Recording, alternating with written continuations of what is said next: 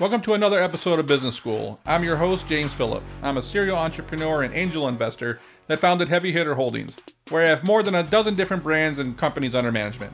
You can follow me on Instagram and YouTube at JamesPhillip313 or download these anywhere podcasts are available. That being said, let's jump on in. So I want to do an episode. Um, you know, we'll keep it short today, but you know, got the coronavirus is kind of crushing business right now. Had a bunch of stimulus come down. You know, whether it's SBA loans or the Payroll Protection Protection Act or whatever they did, the CARES Act, a whole big group of stuff. But you know, there's a lot of discussion about how do I stay in business, how do I stay afloat, and I understand that. Like, you know, if you're a survivor, you got to do survivor things, and you're fighting for every inch right now. I had to survive the recessions of 2001 and 2008. If you heard of my podcast before, you know it's a re- reoccurring theme. All the lessons I learned on how to keep my companies alive through two recessions. This is now the third recession that, uh, you know, I'm uh, well conditioned to take this one on because of what I went through in the last two. But, you know, I'm invested in uh, some companies, other companies in different sectors and whatnot. And, uh, you know, one of them's in the hospitality industry. Got thinking about some different ideas because, you know, the bars and restaurants are shut down for the most part. And my big thing is I know this is hard to do, but you're completely consumed about going out of business, trying to get your employees paid or making sure that they don't struggle. You're running out of money. You're trying to figure out how to pay rent. All these things are going through your mind, racking up debt. Well, you have to claim bankruptcy. And I get it, man. Like, been there two times in my life and got through to the other side.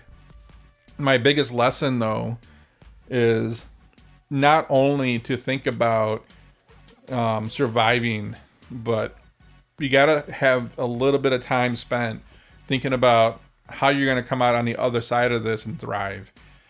And you have to maintain and hold on to as much of your brand equity as you can. You need to still stay in your customer's face. You can't let them believe that you're going to be dead and gone or never coming back. Or most importantly, you can't let someone else take their attention. So this is why people use, you know, Taco Bell uses billboard ads and radio commercials and TV commercials, not only to introduce new products, but it's just to stay in your face to remind you we are here. You remember Taco Bell. Don't forget about us. And I think a lot of small businesses do really poorly at staying in front of their customers' faces. Um, not a small business, or obviously a much larger business, but Chipotle Grill, I think, learned a lesson that when the E. coli thing and their issues hit with them, it was really different because, you know, I eat Chipotle Grill sometimes three, four, five times a week, six times a week. I've eaten Chipotle Grill twice in one day. Hell, maybe three times in a day. Don't judge me, but uh, the problem with Chipotle Grill is when they scared their customers away, it allowed their customers to go try all these new restaurants popping up. By me, there's chains popping up everywhere right now. Strip malls, there's so many options we didn't have five years ago. So where I was going Chipotle Grill five times a week, I now took those five trips to go somewhere else and allowed me to go discover things that I was probably missing out on because I kept just going back to what I liked. And it took Chipotle Grill a long time to win those customers back. Not because they were worried about the E. coli breakout, it's that they discovered Jersey Mike's. Or where I'm at, you discovered Detroit Taco. Or you were going to Mr. Kebab. You know, there's so many options. And like once you have those people really invested in your brand, you don't want them to forget about you. It's almost like uh, maintaining a relationship where you got to keep things interesting. You got to keep adding some spice and keep things new and fresh because if you don't do that in a relationship, then eyes start to wander, right? And now your girlfriend's looking at some other dude or your boyfriend's looking at some other chick because they're just not engaged. And, uh, you know, eyes start wandering. Same thing happens in business. And again, Chipotle Grill learned that really bad because once those people stop going to Chipotle Grill, it's like, oh my god, I found this new sushi joint over here. So now they're going there two times a week. So even when Chipotle Grill won their customers back, instead of five times a week, they might have only went there two times a week because they were going to these new spots they discovered. So I'm telling you right now, as you're struggling to get through this downturn, And it's going to be a while. Like, we're not getting out of this in April. April's going to be hell for us, and I'm expecting May to be just as bad. I'm hoping we can get back to business in June. When I say get back to business, people aren't going to be rushing back to gyms. They're not going to be rushing back to restaurants and travel. Everyone's going to be very cautious. So while we might get moving, it's going to be a slow return. So I'm going to give you some ideas on how you can keep your customers engaged, maybe raise a little bit of money and hang on to your brand equity. You know, you can't you spend all that time and money getting that brand equity built up, you can't let it just go away. So I'm gonna give you some ideas on how to hang on to that brand equity that you spent all these years building. For example, yeah, all right, so you've seen some people doing fundraisers for their staff.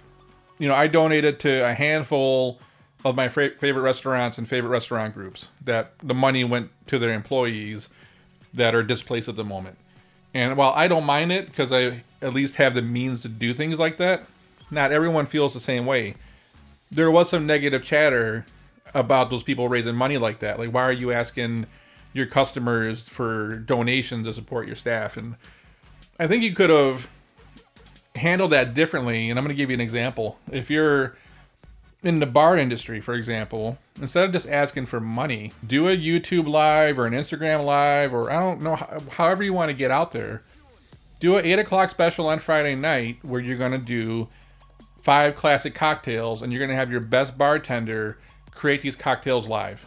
And let the audience know beforehand what ingredients they're going to need and what cocktails you're going to be making. And then kind of do a performance, whether it's a half an hour or an hour give them entertainment because we're all stuck in the damn house right now. There's nowhere to go on Friday night. We're all bored.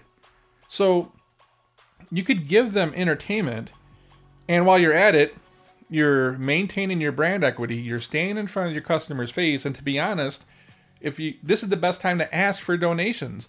If you're asking for donations for your staff and you're not giving them anything, it's tough. Although, you know, places did raise a lot of money that way you might have been able to raise two or three times as much money if you gave them something. This is a very fundamental fundraising rule.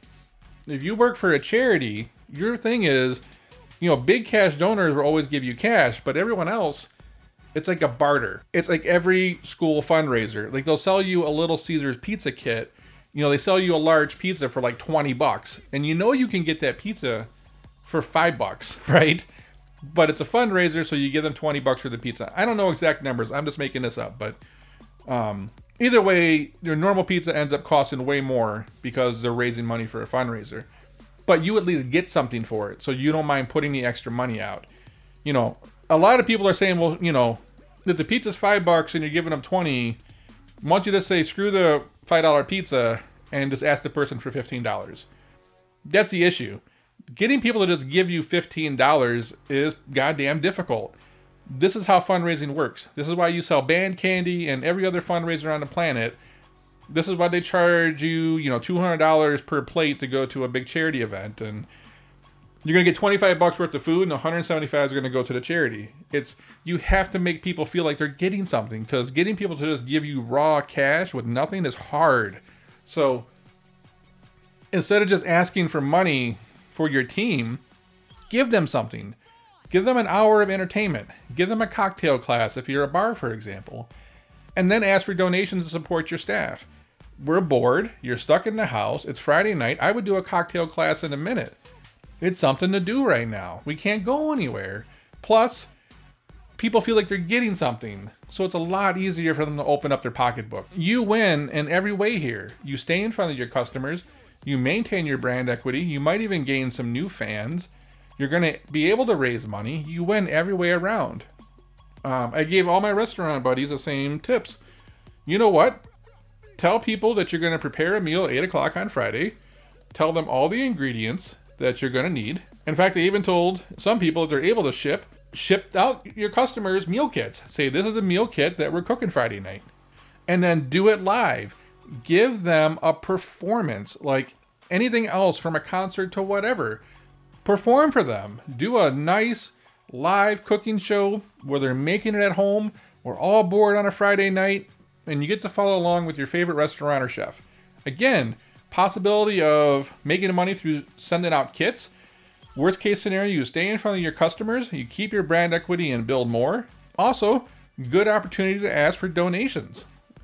You got to think about what it is in your business where you can do something similar, whether it's a free educational seminar, you know, doing something live, some form of entertainment.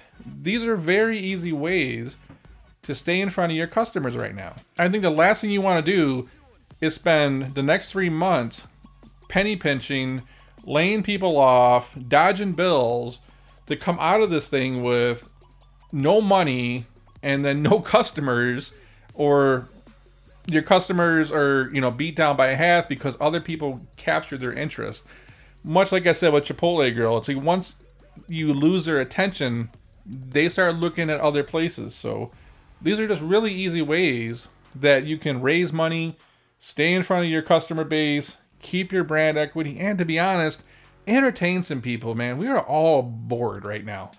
Can't go anywhere can't travel can't do anything. Hell not even supposed to leave the house in some areas we need something. And while there's a lot of like funny stuff going on, on the internet and everyone's going live on Instagram, you know, it's let's see the professionals get out and perform, you know, culinary art. Let's see the cocktail gurus do some cool stuff and let us play along.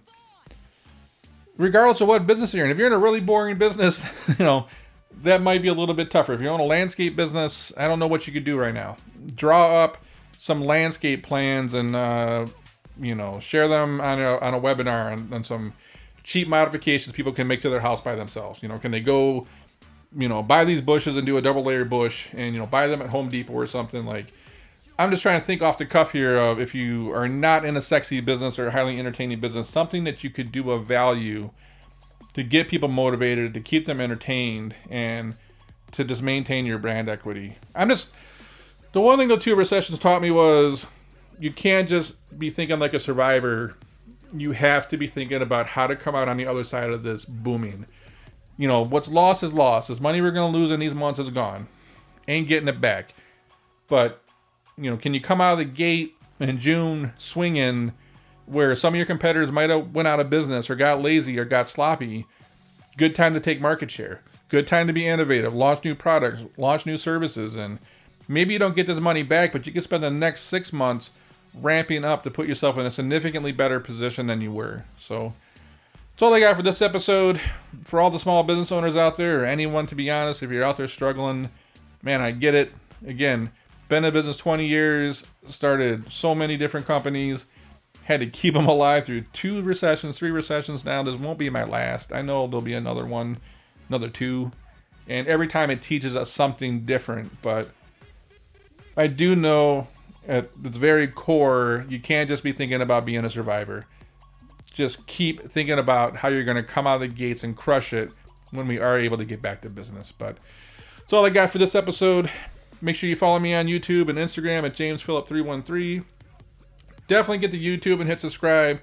I'm going to be launching a lot of new content out there, and it's going to be out there first. In fact, some content's only going to be on YouTube. So make sure you get on YouTube and, and subscribe. But until then, I'm going to catch you on the next one.